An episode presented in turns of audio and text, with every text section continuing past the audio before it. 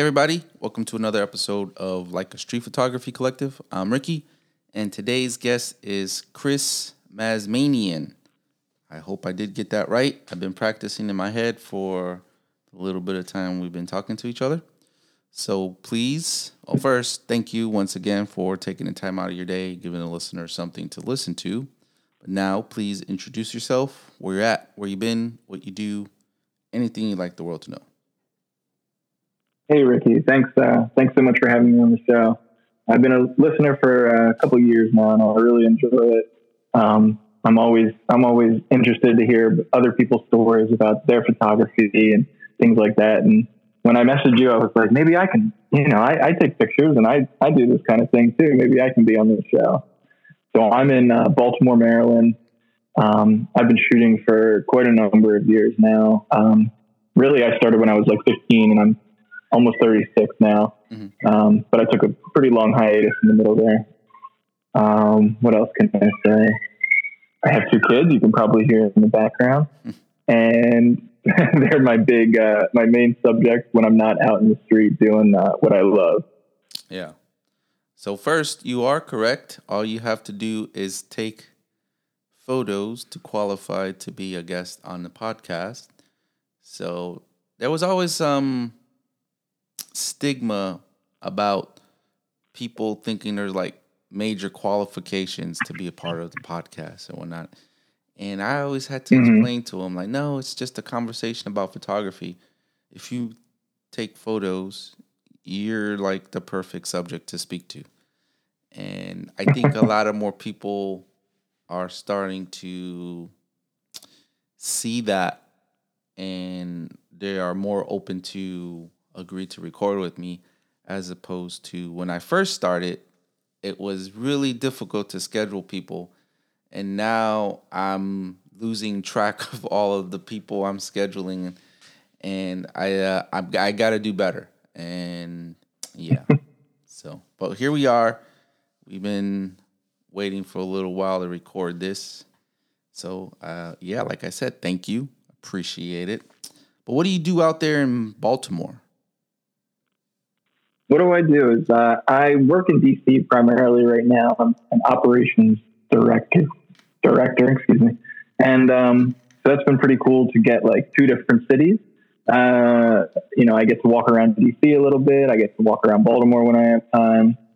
Other than that, you know, it's summertime. I go down to the beach a lot. The beach here is um, called Fenwick Island, mm-hmm. which is down in Delaware. Um, that's how we spend a lot of our summertime. You know, I like to get outside as much as possible and, you know, go hiking and biking and just hang out with my kids. And, uh, you know, the main thing is just try to get out and photograph as much as possible. Yeah. Um, I do some commercial work uh, as well as, you know, all my stuff I do for fun. Mm-hmm. Okay. So you walk around DC. Have you bumped into Craig Clark by any chance? We've talked. Uh, we talk on on Instagram all the time, and uh, after hearing his interview with you, I was like, man, I can do this too. Yeah.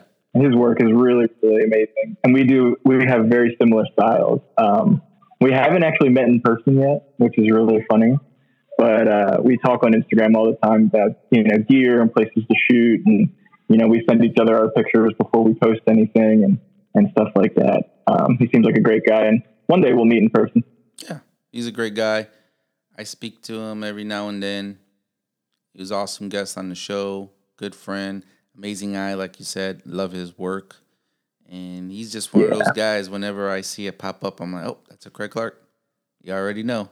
You know, you know it immediately. Yeah. Oh yeah, you know it immediately. I know, I do too. I was I was even looking at um, LFI magazine um, a couple weeks ago, and before I even read the description, I saw his picture. I said, I know that picture. I know that guy. Yeah and he was, you know, he's in, he's featured in the back of the LFI magazine. Oh, nice! I didn't know that. I don't really. Yeah, yeah. I don't pay attention to the LFI magazine publications as much as I should. I should start uploading more. I've I stopped a long time ago. Did you? I, I'm always trying to get into the magazine because my I got it for a birthday or Christmas present last year, mm-hmm. and uh, it's nice to have a ma- like a physical magazine brought to your door. You know, every every month. Pretty yeah. cool. Um, and I'm waiting for my, my pictures to get in there, but nothing, nothing yet. I got a couple master shots and that kind of thing, but nothing that's made publication. I got one master shot, and I think that's kind of around the time I stopped uploading.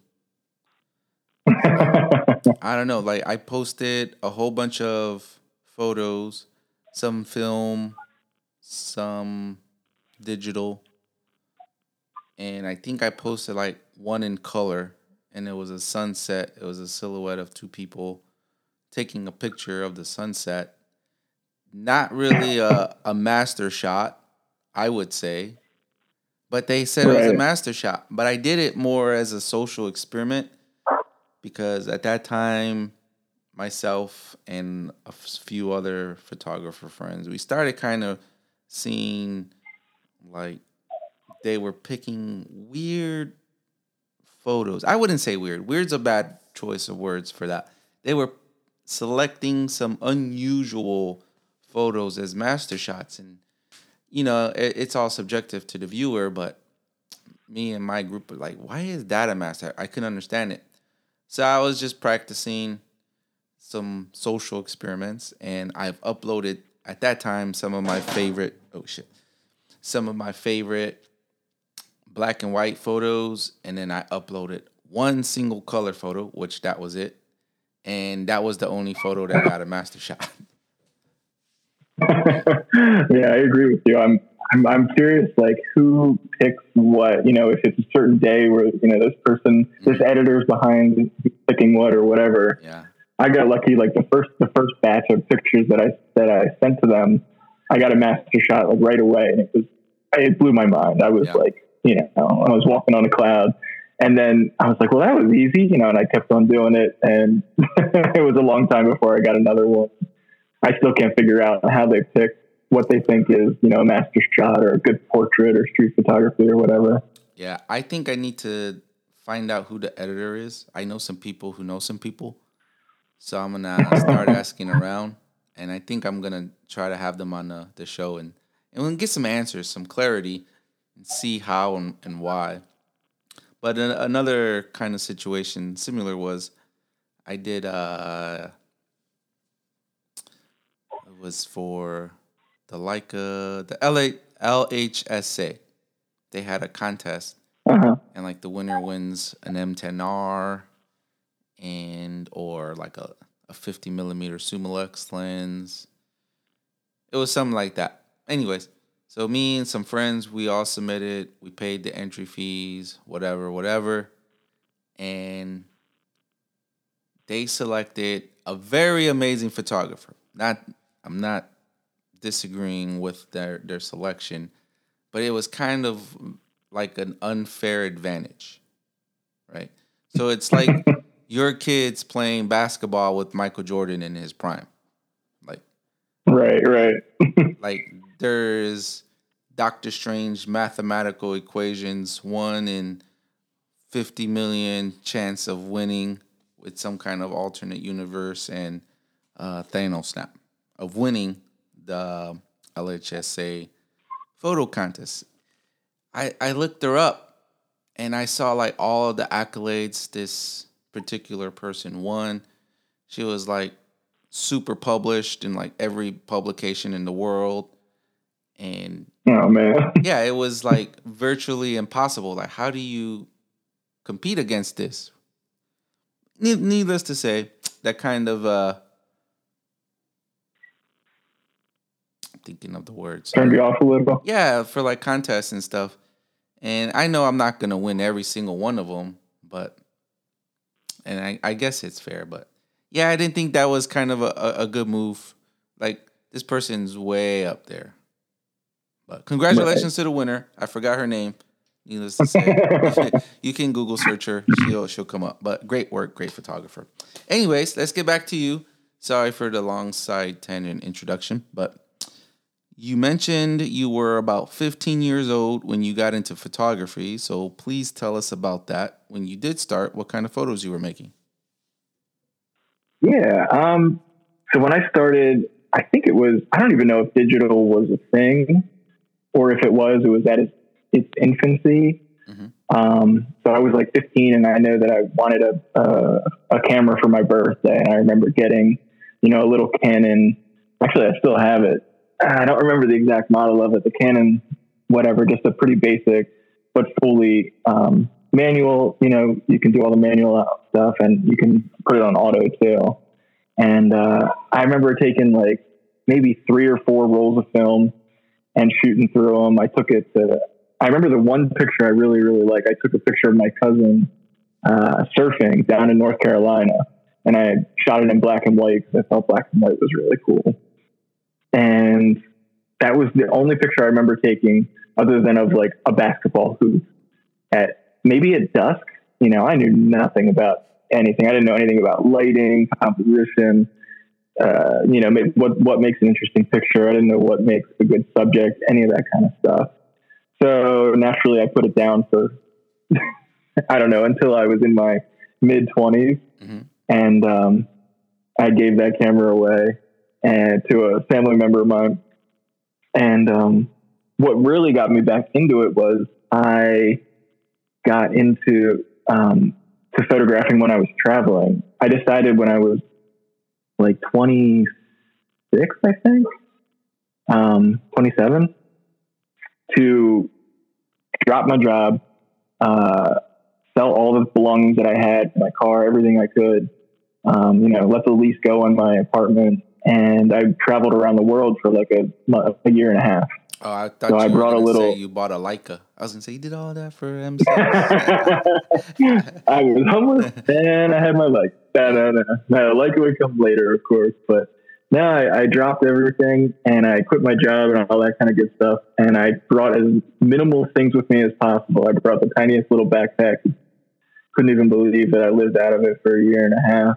Wow. And um, I got a little. I did. I did a lot of research about like what camera should I bring because this was back when cell phone cameras weren't great. Mm-hmm. Um, you know, they're they're pretty good now, but they were pretty crappy back then. Oh yeah. Um, so I bought a little Canon S120, which was cool because it had it was a point and shoot, it had a zoom lens, and um, but it still had all manual functions. So when I was ready, I could turn it off auto and learn a little bit about you know um, shutter speed and different uh, uh, apertures and things like that.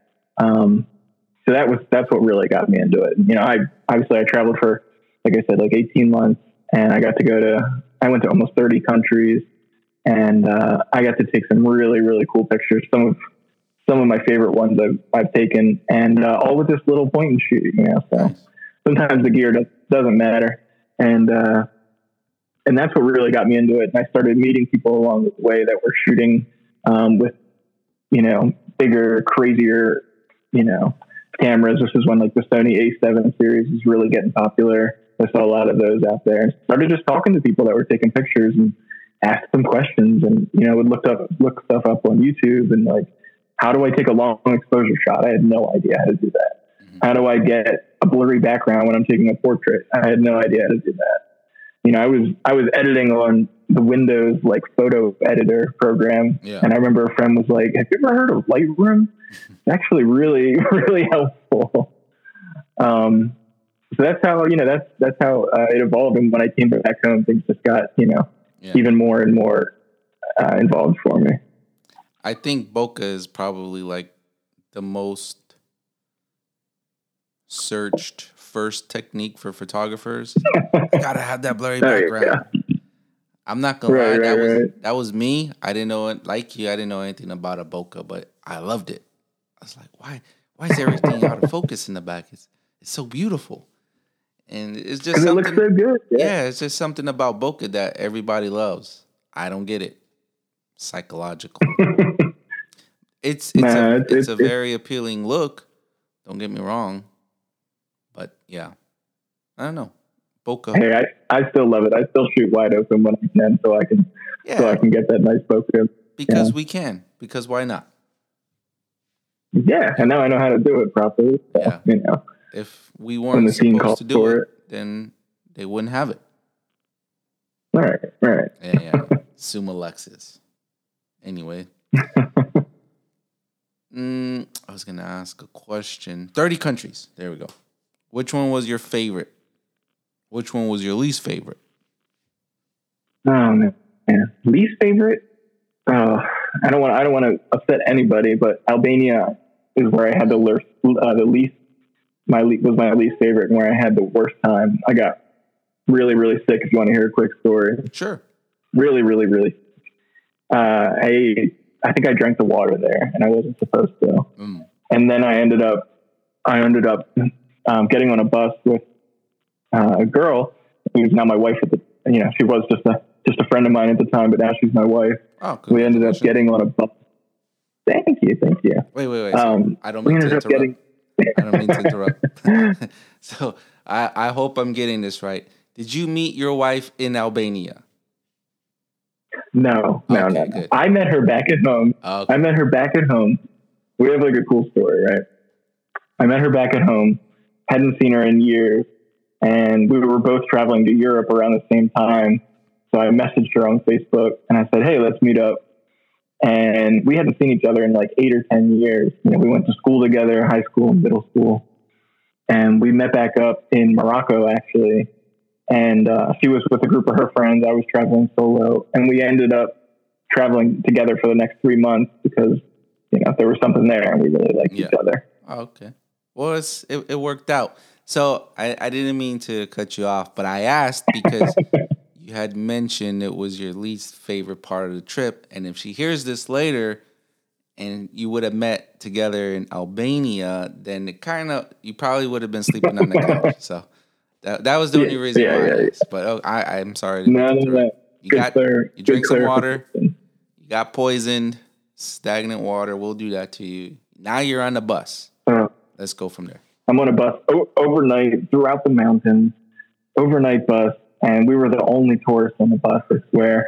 And uh, they had to pull over so many times because I was throwing up literally into like a plastic grocery bag I, over and over and over again. And I had to, they just, he wouldn't stop for me for a second. He's flying down the mountain you know, however fast he can possibly go. And uh, it, it was awful. I ended up, you know, getting somewhere at three o'clock in the morning and just, you know, was sick, sick, sick. So that was one of the worst experiences I've had. Albania was not my best friend. Yeah. Um, I think uh, the first one that comes to mind for my favorite is always New Zealand. Hmm. New Zealand was one of the most beautiful, laid back, just really, really exciting places. Yeah. I mean, everywhere I went, I got to, I got to go see the whole country, North and South Island. You know, I did it by um, renting a van and living in the van for the, the well, how long was I there? A month, two months. Um, so I drove around the whole country and you know camped in random places, and it was it was fantastic. It was really really beautiful. Yeah.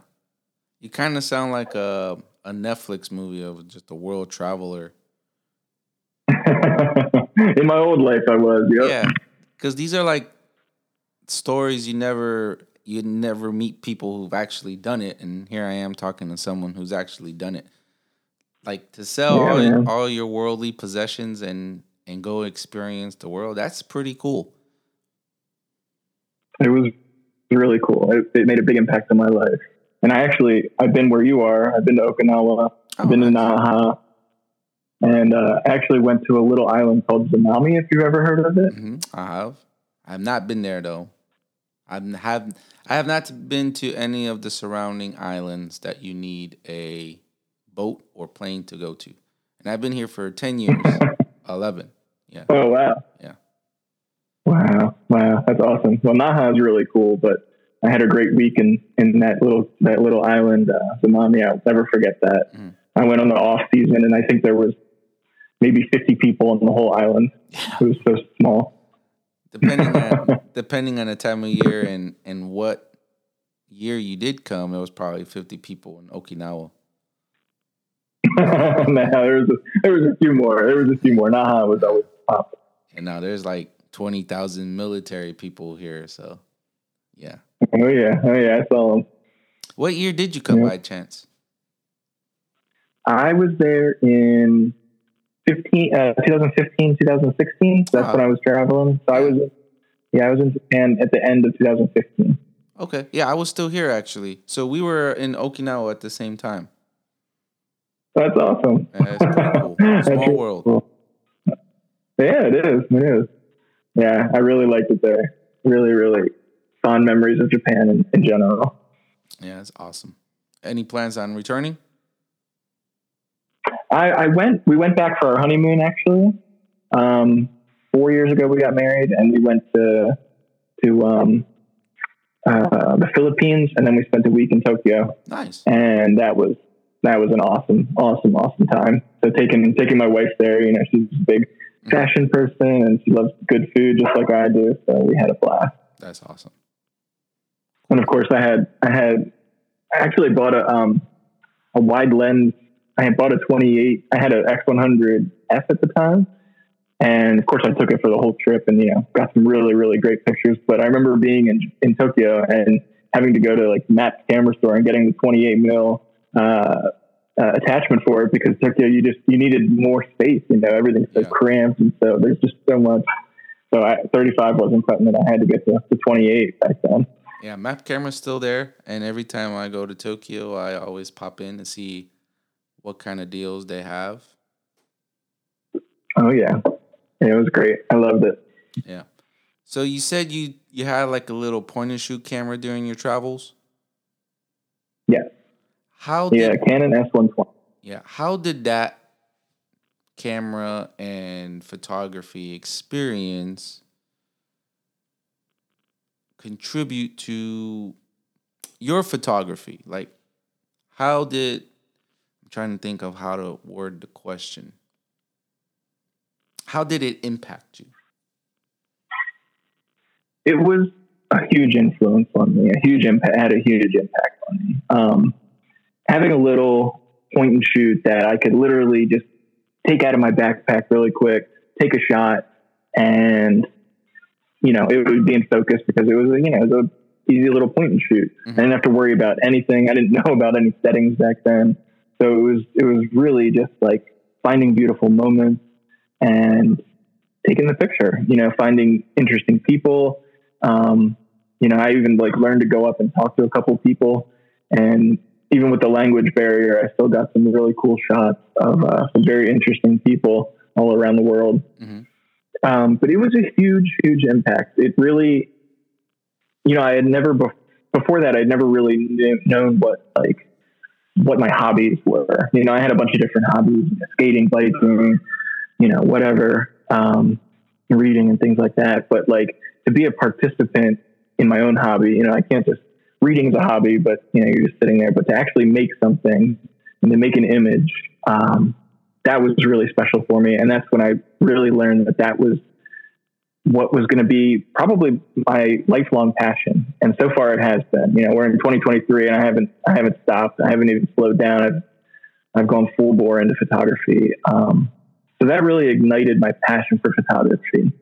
You know, being able to see all these beautiful, beautiful things in all these countries, you know, um, it, it, really, it really, it changed me. It changed me totally. Mm-hmm. Um, but saying that, it was really hard to come back home to Baltimore after going to all these different countries and try to find something interesting to photograph in my own country, in my own town.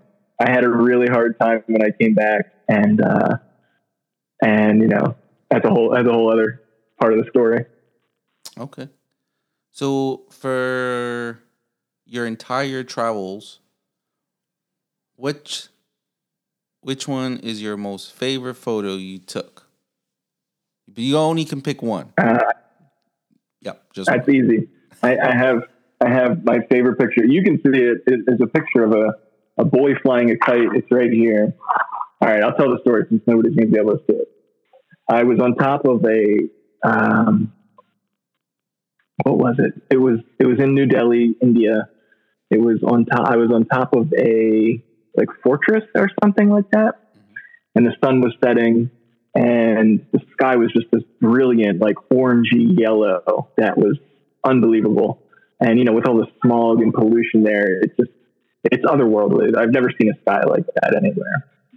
And uh, I looked over, and luckily I had this little zoom lens because there was a there was a boy flying a kite on a rooftop, um, and he had two like the, the, the building went up on, on, either side of him, so he was a little um, kind of framed in this.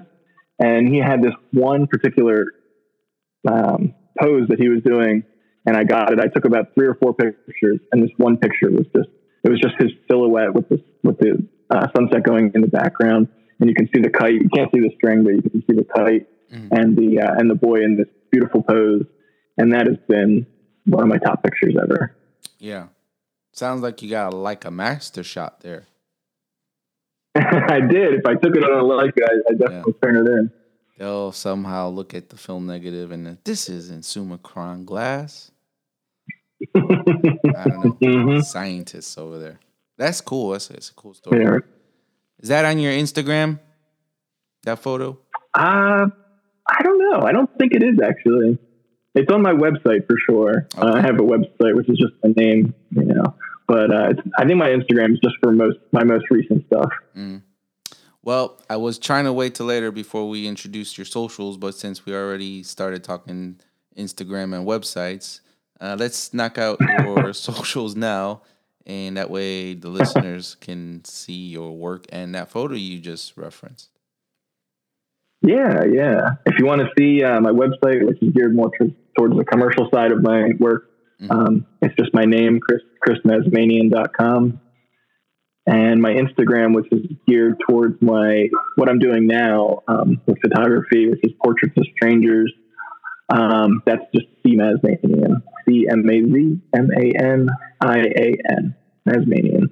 Yeah, I will definitely get all of those links included into the show notes once I upload this, and people have easy access. So thanks for that. I would now like to know did by any chance I'm trying now to to get kind of into your street photography. Uh, yeah, yeah. Did the traveling kind of inspire you to start shooting street photography as opposed to like landscapes?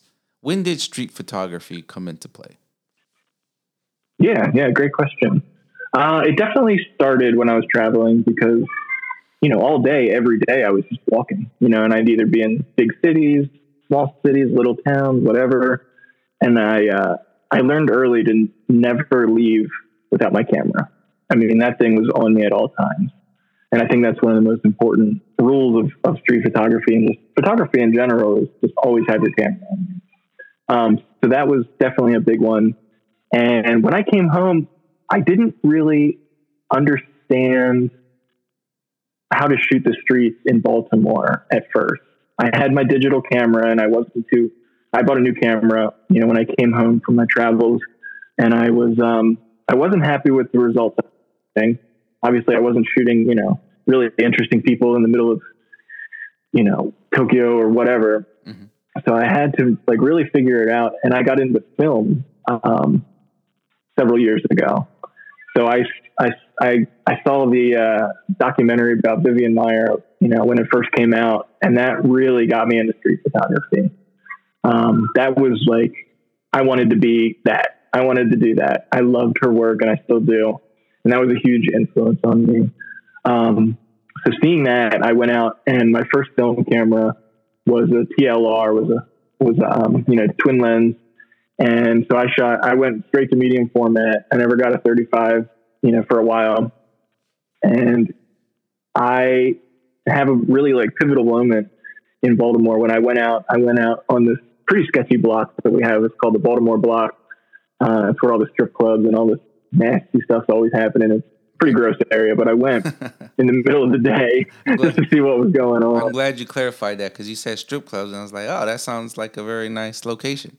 And then you said nasty stuff. I was like, oh, I'm glad I didn't say that. No, no, no. Baltimore's not known for its like nicest streets, and this is just not one of them. It's, it's also adjacent to a police station, which is really funny about all this stuff that happens there. But yeah. um, anyway, I was I was walking behind this woman and she had a guy next to her and everything. And I had my TLR and I was about to take our picture because I really liked how the light was coming in through the buildings and, um, you know, it was coming in through the bottom of her dress. And she turned around just as I was hitting the shutter button. So I got her face instead of just the back of her, which would have been, you know, a pretty boring image. Um, you know, especially since I didn't know how to expose properly. I went I went in full force into the film without really understanding much about exposure, mm-hmm. Um, that kind of thing. You were shooting that, and of course, you know, it's all. Open. I want bokeh from. This. I probably was. Yeah. I probably was. I have no idea. I didn't have a meter, a light meter with me or anything. I was just metering off of what I thought would be best. Maybe I was using, I don't know what I was using, but she turned around at the last second. She noticed what I was doing. I snapped the picture, and it turned out to be a really great picture. And I got really nervous. I was like, "Oh shit!" She, you know, I'm found out. I'm done. Yeah. And the guy next to her looked really pissed off. But I, it ended up being um, a really pivotal moment, like I said, because I went up to her and I explained to her what I was doing and what I liked about the, the scene that was happening. And she said, oh, okay, that's cool. And then I asked her something that like, I have no idea. It, it just came out. I didn't even mm-hmm. think about it. I just said, Hey, can I take, can I take like a portrait of you, a close up portrait of you? And she said, sure. Yeah. You Craig Clark. And that was it. That was, yeah, exactly. Exactly. And before I even knew that, before I even had an Instagram, any of that stuff, so I, I, I was just going on you know, what I was seeing in books and, and stuff like that. But um, so she let me take a portrait, and I was hooked. I was instantly hooked, and that TLR went out, went out with me everywhere for the next like two years, probably. Yeah. Um, yeah. So I, I, shot a lot of medium format film. Um, I still love the the format, but the process is, is just too slow for me now. I, re- I really like uh, really like having digital these days. So you are not lying. You went full Vivian Maier with the TLR and everything. I wanted the Rollei like she had, but I didn't have the money for it back then. The the that's so but, weird. Like Rollei was like the standard. It was pretty much the like of TLRs.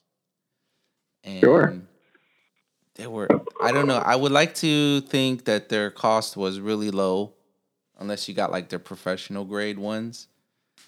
But now that like film and all these old vintage analog cameras are so expensive now, it's like you could buy a digital Leica for the cost of these film cameras. Yeah, just about and especially when you factor in the cost of film and then processing mm. and all that good stuff. Yeah, I, I, I enjoyed the process a lot, uh, especially because I was shooting mostly black and white, and I um, I would process my own black and white film, and I bought a film scanner and all that stuff. So I got to do the whole image, you know, the whole process from beginning to end, at least with black and white, um, on my own, which is really cool. I, I'm not sure, but I I wish, I hope, I pray that somewhere in the world there's a six by seven TLR. I don't know. For me, I think all TLRs are six by six. But I, they are too. I have a Yashica mat, which is super tiny. It's probably about as big as my iPhone when it comes to like right, actual right. size. And super fun to use. I, I do enjoy it. And my coworker back when I lived in England, he had a Yashica mat, and that's kind of the reason why I bought one because I thought it was so cool. He was showing me like the waist level finder, and I was like, man, that's the coolest thing ever. So I had I had to have one, and oh yeah, I got it, and I really do like shooting with it whenever I do use it, but the square image for some reason it just gets so smushed and yeah, I'm, I'm I'm not a fan of the negative size. That's pretty much my only negative thing to say about a TLR. Other than that, it's fun and I like how the image is reversed when you look through the viewfinder.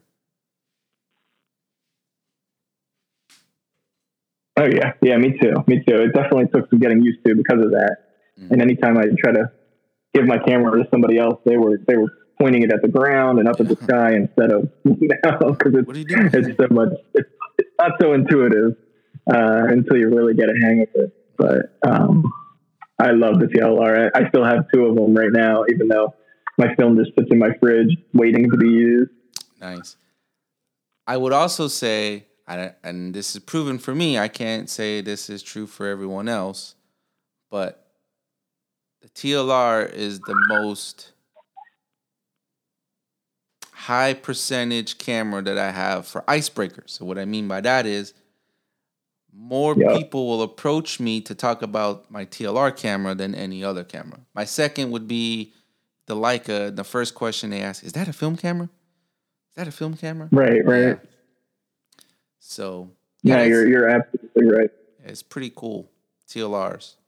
That's that's I think what how how I got over my mm-hmm. my shyness in talking to people about um, talking to people about getting their picture because you know you you you have one of those TLRs, especially older older folks that you know you're shooting a camera from the 50s yeah. or the 60s, and they look at that and they're like, and you and you still shoot film? Yeah. And uh, you know, several years ago, you know, film was still getting big, but not as big as it is now. I don't think. Um, but that's that's what really got me over my shyness is being able to just, you know, having that talking piece icebreaker. You're, you're, you're you got it. Yeah. That's uh, that's it. And then yeah, of course, Leica. If anybody knows anything about cameras, then that's a pretty big icebreaker too. you can't be a creeper if you're walking around the streets with a TLR. Everybody sees you. No, yeah. I think uh, he's a legit photographer. He's got the creeper camera. Yeah. Anyways. Right. Right. Yeah. All right. So you, we got some some really good information how Vivian Maier inspires you, and you actually followed in her footsteps a little. How did she kind of influence your street photography now? How has it evolved from when you started to where you're at now? Yeah, yeah, great question. Um, so when I started, I wasn't really sure like what my style was going to be or what I wanted to do. If I wanted to do just black and white, just color, a mix of both.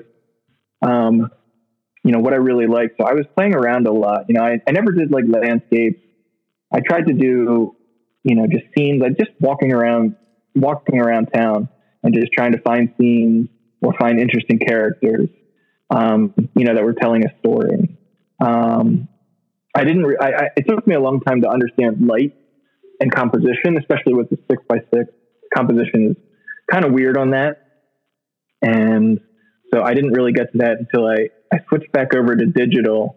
Um, and uh, that X100F I was talking about earlier, which made it really difficult for me to go up to people and talk to them. Mm-hmm. But I felt also totally invisible with that camera. So I could get really close to people and just take a quick snap and uh, I, I, I used to think that was the best camera I could I could ever imagine. Um, and that really helped me out with finding scenes, finding that I my focal length that I like. That really I love 35. Um, I like having the ability to you know to have a, a nice shallow depth of field if I want it. You know with that f2 lens or you know um, shooting at night. Make that that that lens makes it easier to shoot in the evening time and at night you get you know some good light in there. But I don't know. I just kept on shooting. You know, I went. I took it everywhere. Um, since I, uh, you know, since I started the the street photography thing, I actually went to a lot of different countries after my big long travel. You know, I got to go to Cuba. Like I said, I went back to Japan, to Colombia, and you know, a couple other places, Mexico. And my camera always came with me. And so I really just got to learn how to shoot in any kind of situation I was in. You know, just trying to find cool scenes that I like, interesting people as always. And um, and now it's evolved to be a little bit more different. I, I'm a lot slower. I don't take as many pictures. And what I like is to try to find people that are that can tell a story in a picture. Um, I really, you know, my, my goal eventually is to like publish a book. I have no idea how to do that, but I hope one day I'll be able to publish a book with, with all my portraits I've taken. Because now I've, I've gone almost strictly to portraits.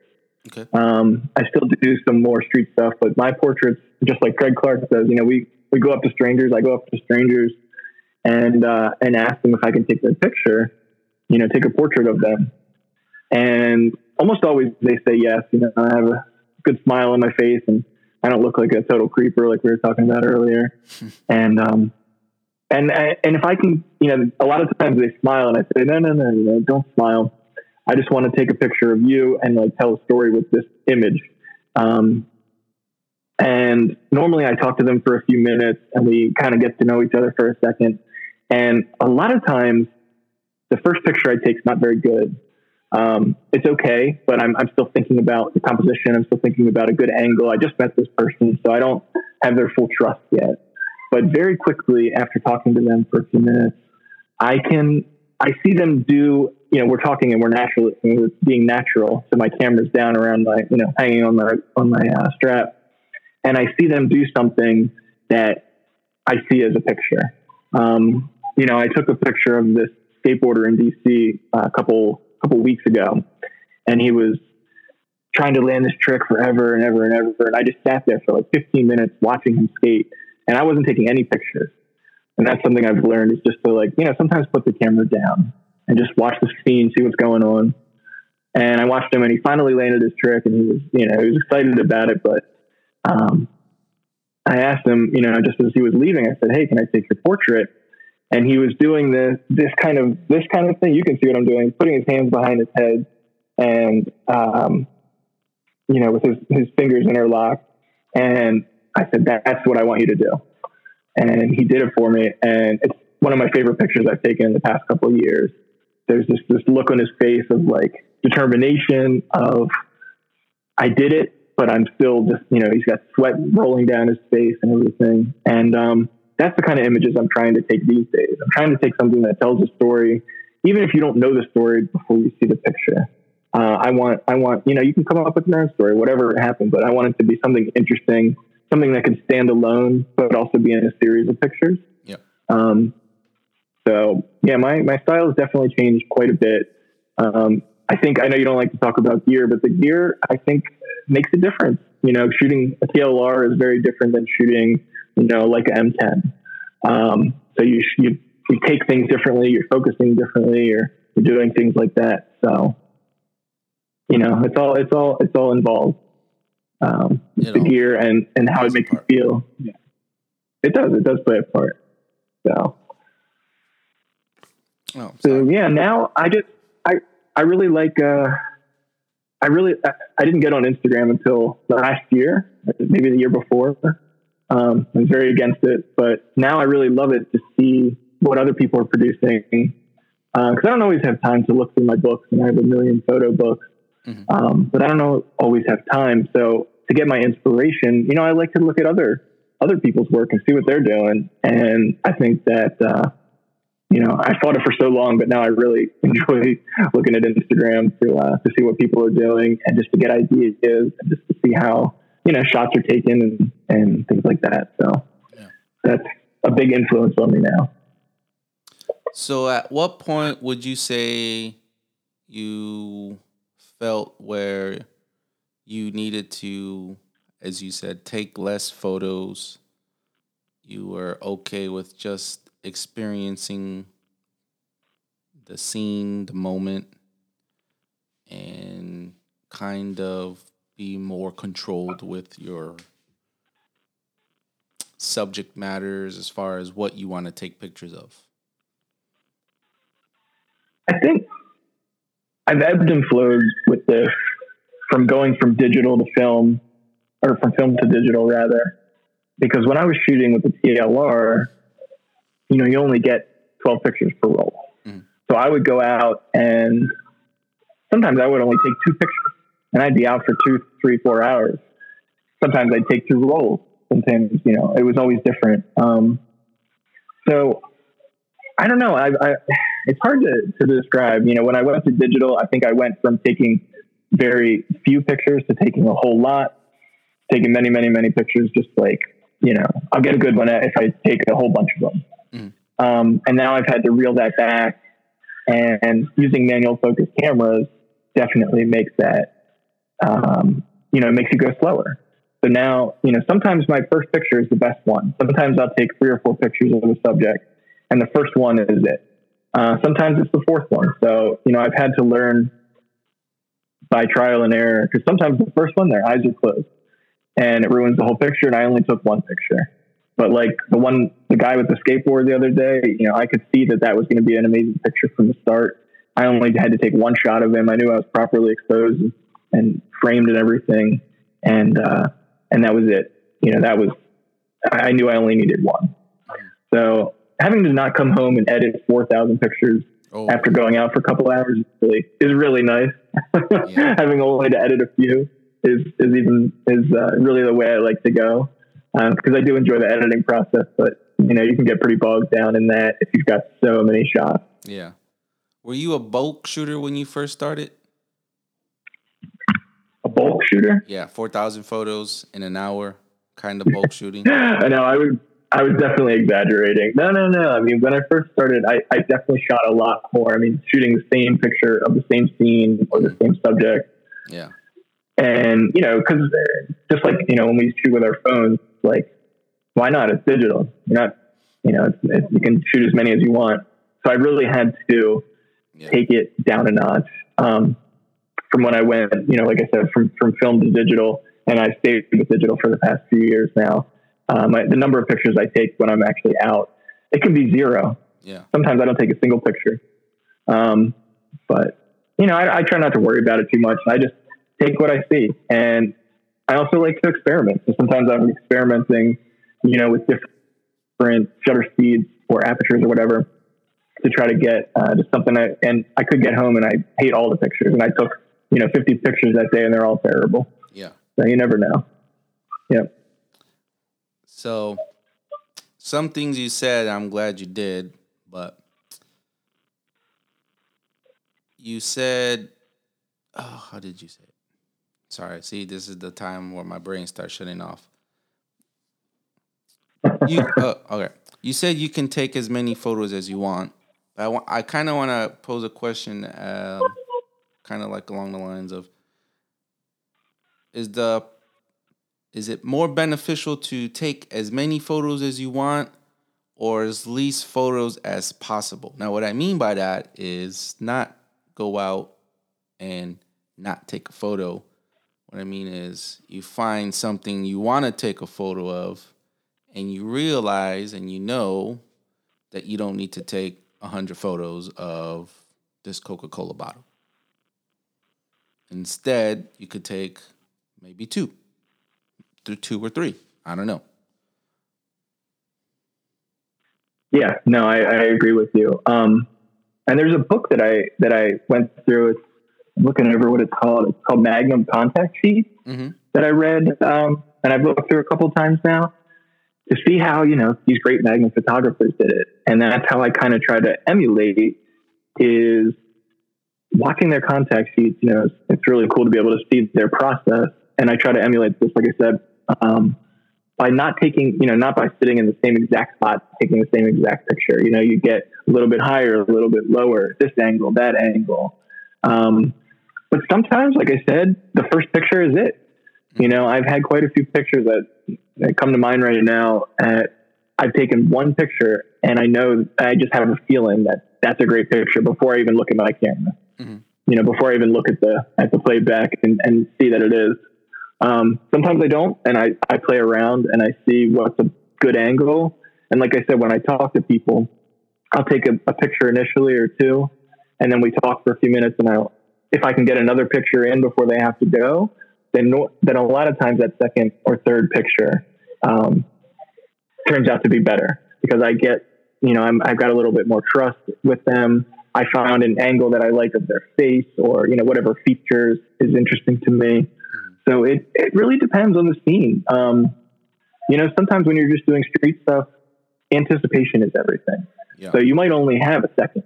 You might only have a second to take a picture, and I say take a, take a take a bunch of them. You know, because when you're when you're doing when you're doing a you know portrait, you free you're freezing that moment, you're freezing that person for a 2nd mm-hmm. and you have time to control the situation. But when you're doing street scenes, you have no control over anything. Yeah. So you anticipate as best you can, try to take a, a good couple shots, move around, be agile, and uh, and just you know hope you come up with something good at the end of it. Yeah, most definitely.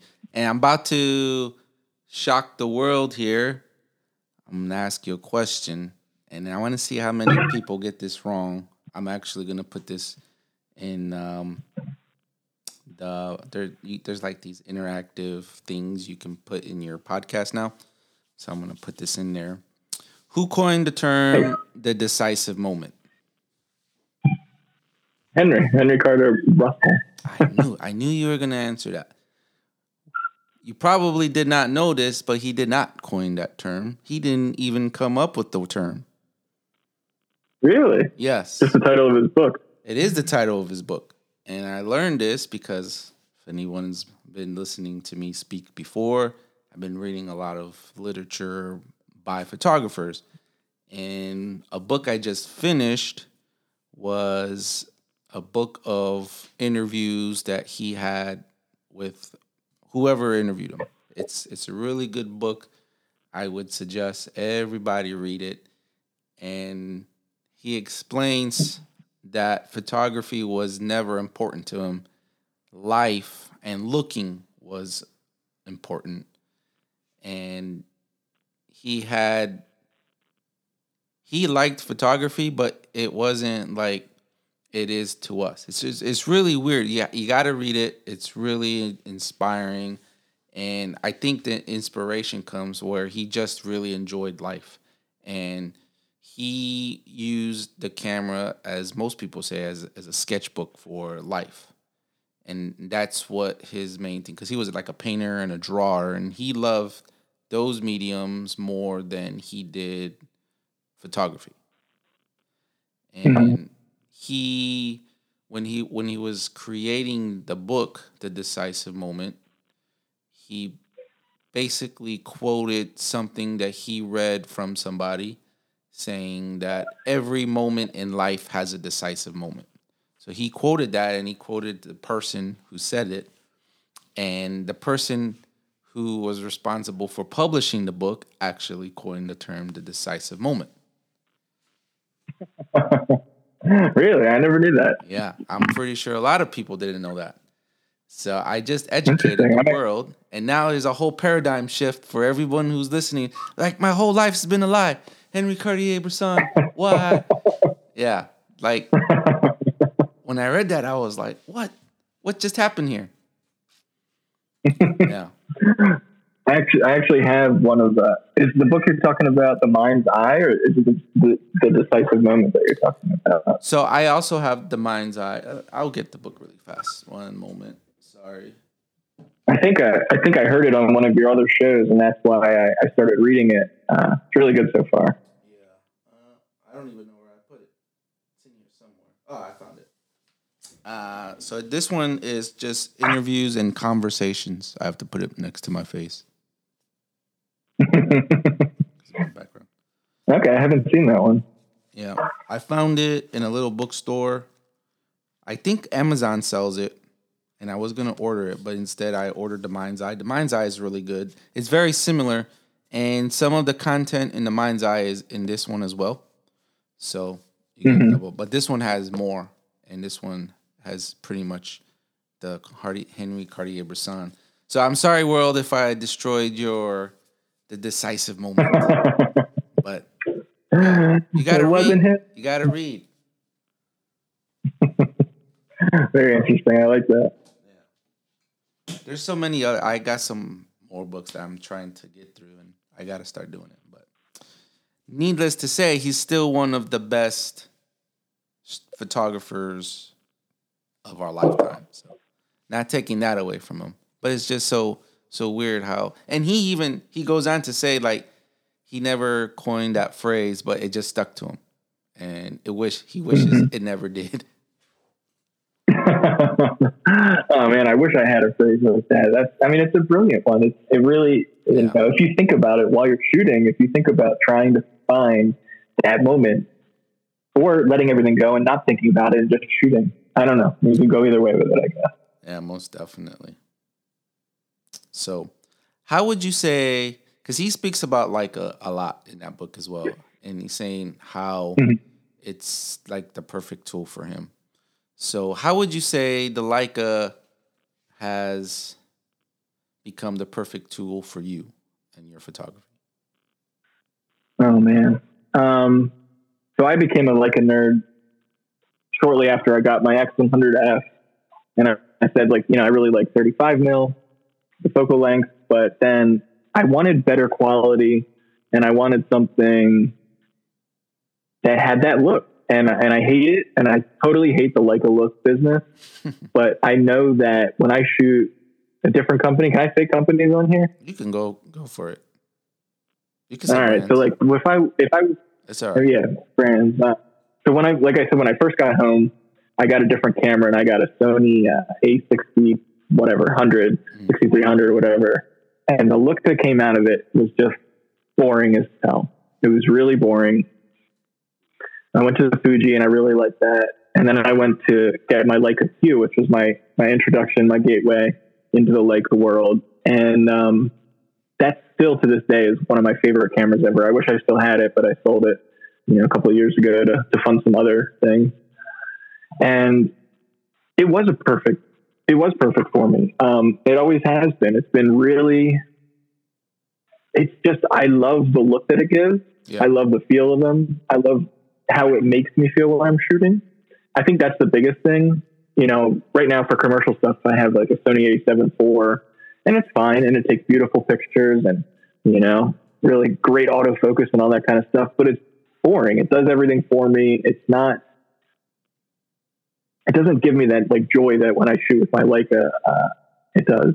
Um, like currently I have a Leica M10P, which I'm actually trying to get rid of. Um, and I just got a Q3, which is amazing. Mm. Um, that is, I'm, I'm seeing that that is, you know, something I can use for everyday portrait stuff, family stuff, and for commercial use. So that's why I'm trying to get rid of my Leica M10. But I've had the M10 for a couple years, and it's been my daily driver. It's been, you know, I don't even have to think about it. I know where to focus and, and everything, and just the images that come out of it are are gorgeous, and that's what makes me always go back to Leica. I've tried Canon and Nikon and Fuji and everything. Um, I haven't tried Hasselblad yet, but going, you know, there's just a simplicity and grace and you know well constructed body um, of having a Leica has just been like that's that's it for me. I know that I've I've reached the top, and that's and I'm happy with it. Yeah, you know. Huh? But how did it? Yeah, yeah. How did it? Oh man, what did I? I forgot how I asked it. Anyway, you answered the question. I'm gonna go with that. If you want right. to donate your M10P to the Leica Street Photography Collective, I'll, I'll send you a, a mailing address. Just, All right, perfect. So sell some crickets there. All right. So if you could go back to day one when you were 15 and a photographer, we'll go with that. What advice would you give yourself? I would say never stop. Hmm, never stop shooting. Good advice. You know, because I did, I did stop shooting, and I and I lost my, you know, my passion for a while because uh, it wasn't a passion back then. It was just something that I wanted to try. You know, when you're 15, you're trying all kinds of different stuff and whatever. But um, I would say to just keep on shooting. And I wonder how it would have changed the trajectory of my life. You know, I never went to school for photography. I never took any classes in high school or in college for photography. And I think I would have done a lot more uh, with it if I would have. Um, and I think I would have been, you know, even better now. It could be what I do full time instead of just a part time thing. Mm-hmm. Okay. So I, I still say that that kind of thing to everybody now. You know, when I see a group of like college kids that are out on a photo walk in Baltimore, I'm just I just tell them the same thing. I say, just never stop. Yeah, I've I've been noticing everybody's a street photographer now. There's like massive crowds of people doing photo walks, and it's it's okay. There's nothing wrong with it. It's just now mm-hmm. street photography has become such a popular genre. It is. Literally everyone's a street photographer. Everyone thinks they are, but I, I, I don't want to shit on anybody's parade. but taking a taking a picture of just people walking down the street you know, it, you, ha- you have to, there has to be some substance in there. There has to be something in there that makes it an interesting photograph. Yeah. One of the one of the things that I always like to say is take a picture that you're going to want to look at later. That's a good one. I just said that. Yeah. I don't, I don't, I don't know how we got to. Well, I mean, because if you do look at a lot of the greats, uh, there are many photographs where it's just people walking and it's cool, but it was a lot different then than it is now. And what I mean by that was that was pretty much the emerging, the emergence, the birth of street photography. So it was new they were discovering all of that and how to capture it and how to share it. But now Yep. we know Yep. that it's there and it exists and what we are capable of doing and what we can do, which is pretty much the same. What is possible, all of that stuff. It's like you said, try to find more meaningful moments, as I've also mentioned before many of times, and just try to make different photographs as opposed to how you said just people walking on the street. Which there's nothing wrong with. I've taken them from time to time and I still do. But I have no So do I. So do I. yeah, I don't I don't share those kind of photos. No, no, it's it's it's good practice, and I think and Yeah. sometimes you get something interesting. But I think you know you get people walking. You know, if maybe there's the same colors going on in the scene, or maybe there's you know just again, just, there has to be something interesting happening. Yeah. I definitely agree. So Yeah, we need to become better. All of us. Students until absolutely. students until the end. At least that's how I see it. Always learning. I see it too. I'm I'm always a student, and I love learning and, and seeing different ways to see. You know. Yeah. So, do hate to to do this, but uh, explained earlier, and if the world's not familiar, I literally just got off work and recorded with here, and my brain's starting to shut off. So I apologize, which is probably why there's a lot of delays on my end. So I'm gonna ask a few more questions, and then we're gonna wrap this up. But uh, this is kind of the time where, like, for your recommendations, you've probably been expecting this if you've heard some podcasts and some previous podcasts. So, anyone you feel does not get the recognition they deserve. Yeah. Um, that's a really good question. I have to, I have to think back on and look at, you know, just give me one second. Let me think about that. I mean, the first person that comes to mind, I think, is, is Craig, just because I really, really admire his work and I've learned, I've learned a lot from that. Um, so Craig Clark, if you have never heard of him, is a really great photographer and, uh, he's a virtual friend. Um, I really like. There's a photographer I've been watching on Instagram a lot. His name's uh, Gregory Michael, Mhm. and I, I'm not sure where where he's at. You know how much influence he has or anything, but he does some work in Venice that is unbelievable. And that every time I see one of his pictures, I know that it's his, and I just I want to emulate that kind of work too. Beautiful. It's well exposed. The compositions are always incredible. There's always something interesting going on in every inch of the frame. Um, so I really, really like his work as well. Never talked to him, don't know him at all, but uh, I like his work. All right. Anyone else?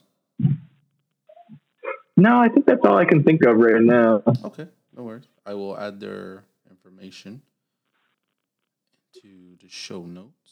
And then the last question I always ask, because of Craig Clark, is what does street photography mean to you? Street photography, to me, it's a way I live my life now. My camera goes with me everywhere, and I don't even have to be on the street to take a street photo. You know, I can be on the beach, and maybe not hiking up a mountain. That's, that's a little bit much, but I think it's just a way of seeing things that makes it makes life more interesting and makes you stop and smell the roses, so to speak. You know, it really makes you see things that are happening all the time that are beautiful, that are interesting, um, and sometimes these gorgeous compositions and amazing light all come together, and then you can, capture it. You know, every once in a while, you can, you can, if you have your camera out at the right moment, you can capture something amazing that you'll want to look at and other people will want to look at for years to come. So street photography is everything to me right now. It is my passion and something I love very much. Nice. I like that. I think that's the first time I, I heard that. It's your life now. So that's awesome. It's always different. Every time I ask someone, it's always different. It's never the same. So once again, thank you for sharing. And like I said, that's the last question I ask. However, now I'd like to give you the opportunity to ask me some questions, and I will answer the best I can. Yeah, I want to ask you maybe the same kind of question: Is what about what does street photography mean to you, Ooh. and uh, how do you go about shooting it? All right. Uh, similar to you, it is very, very deep, deeply embedded into my life now. As far as it's all I want to do when I'm not doing anything other than taking street photos. But now I, I don't really consider myself a street photographer anymore since I went to school to become a photojournalist. So I mm. I would now say I'm a photojournalist, which street photography is a subgenre of photojournalism. It's stuff you learn in class, whatever. So I do take street photos, but I'm, I'm now I'm trying to to do more than just that. So while I do love the genre of street photography, I, I, I want to be known for more than that. But it is, I don't know, it's changed. My answer has changed because it is what I what I said it was in the beginning, which is like a a way to share the unseen world with people who are unfamiliar with it. But now that I'm learning and I, I want to do more than just that, it's kind of like similar to how you said it's like my everyday life, right? So mm-hmm. for me, I that's it's what I focus on to do. And I'm always trying to think of new ways, new concepts, even to the point where now I've shot so many of the same subject where it's recognizable before I even get to a moment where I think of considering to take that photo, that moment. I'm like, I've shot this a hundred times. I don't need another one. And oh, I've seen this a hundred times. I don't need another one. So so now it's just kind of like more of a learning process for me. So, yeah. It sounds good. Sounds like you're developing. Like I think all good photographers do. Yeah, I would. I would say there was a lot of mentorship that I've been had. Reading plays a, another good part in it as well. So. Mm-hmm. Yeah. Yeah. Me too. Me too. What else you got for me?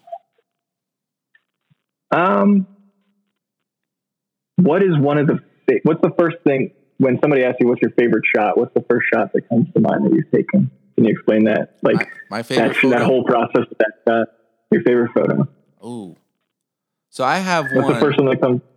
I have one favorite shot, and I took it about nine years ago. No, less than that. 2000. Anyways, I'll find a year and, and I'll get back to you on that. anyways, I took it when I was barely learning street photography, not street photography, photography in general. And I didn't know what street photography was back then. I just had a camera and I loved to take pictures.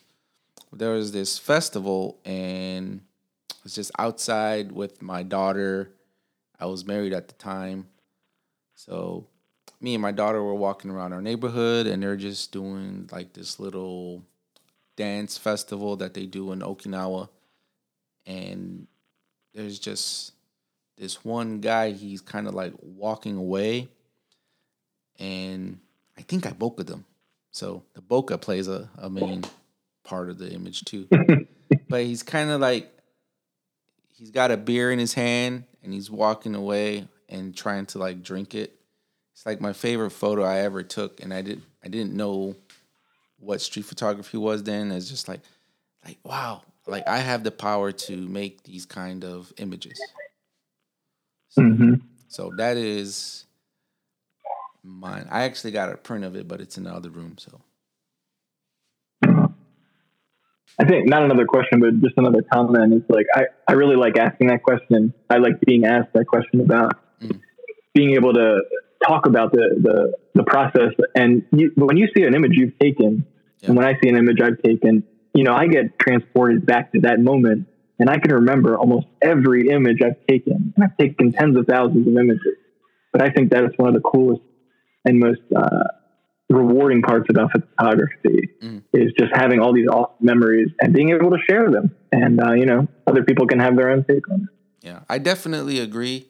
I can say for the most part, I'm very similar to what you said. Like, I can see an image and I'll remember where I was that at the moment where I took that photo. So it kind of just like a little time machine back to that specific moment. And I may not remember what settings I took on the camera, but I'll remember what camera I used and where I Mhm. was, the time of day and whatnot, and why I took that image. Then there's some shots where I got completely I'll I'll be honest, like 100% lucky pushing the shutter. Like I don't even remember taking this photo. Like hey, that happens too. Absolutely. Like you're walking and Yep. then you just take a picture something in your mind probably subconsciously is like this is what you want to take a picture of take a picture of it. Hmm so because it's your subconscious you don't have no recollection reco- recollection sorry can't speak now recollection of it and you just take it. And then you're going through your your photos trying to archive whatever however you do it editing your process and you're like wait a minute i don't remember taking this photo but it's really good oh yeah, I've had quite a few of those too. Yeah. Oh yeah. you got one what's the most memorable photo like that that you took That's just a random one. Oh man. Um, I'm looking. Well, there's a, the, I have a bunch of pictures next to me. There's a picture in Cuba I took, and I don't remember taking it, but there's a picture of a boy crossing his arms ar- around his chest, and I, I I really don't remember taking it. But looking back on my on my images, so he's crossing his arms around his chest with a you know busted up wall behind him, Mhm. and kind of splitting the wall's kind of splitting the, the photo in half. And behind that, on the on the right side of the frame, there's these kids playing soccer, and one of them's down on the ground with his arms up in the air, and the other one above him. And it's just this really cool moment in time. I mean, Havana, Cuba is a photographer's dream. It's a Yeah. paradise of, of, I mean, every, you could just snap anything and you get a beautiful picture of it pretty much. And, um, so I, I spent a lot of time photographing Havana when I was there. And, uh, you know, so that's one that I don't remember taking at all. I don't remember seeing this boy or anything, but I took it. Yeah. I remember taking a picture of cars all the time, you know, while I was there, but I don't remember this, this really cool image, my favorite one from, Mhm. from my time in Cuba. That's awesome. I can't remember mine off the top of the head. I would have to go back and look. But yeah, there Yeah. was there was one Because I can't remember them. So. there was one photo I took. It was in London. I remember taking it, but what I don't remember were all the details that contributed to the photo. And the story behind that one is I was eating some lunch. I left this building, and as I was exiting, there was a kid right in the entrance way of the mall. He was playing with a yo-yo. And I was Hmm. like, you gotta take a picture of a kid playing with a yo-yo. And so I, I stopped briefly and I took a picture. This is when I was kind of in my learning phases of street photography. So I didn't really have enough time to like compose the shot properly or anything. But it's actually it came out really good. Like the kid centered, which is probably where he should be in this specific composition. But directly behind them was a bus, a city bus. And Mm. The layers of the bus matched the layers of the kid, color wise. So like the kid was wearing like a hat, and it was black, and then there's like a black bar, and then the bus is red, and the kid's wearing like a red T-shirt, and then his like color of his pants were black, and like the color coordinations of the bus behind him matched exactly the same as the kid. And I didn't notice the bus had, and when I took the photo, but I was walking, and I saw the kid playing with the yo-yo, and yeah, I took the shot. The rest was history. That's that's awesome. I can see that. I'm seeing it as you're Yeah. saying. I'm seeing it in my head. Yeah, I'll find there's- it. there's uh, interesting- and I can share it with you. Yeah, I love that. I love that. So I remember reading or hearing maybe on another podcast or something that Henry, Henry uh, Cartier's his most famous picture is one that he had no idea he was taking. That he was like taking it through the, the um, like a fence or something, and he had no idea. He couldn't see what he was doing, and the man leaping over the water, and you know with the shadow and everything. Oh. So there's another good example. Sometimes it's just That's a, you're a- just in the right spot. if if that's true about that photo, like that's my favorite photo of his, obviously for obvious reasons. But if that is true, just that is one hundred percent pure luck to get that exact moment with not even being able to see it. That's what I sort I swear I heard it on another podcast.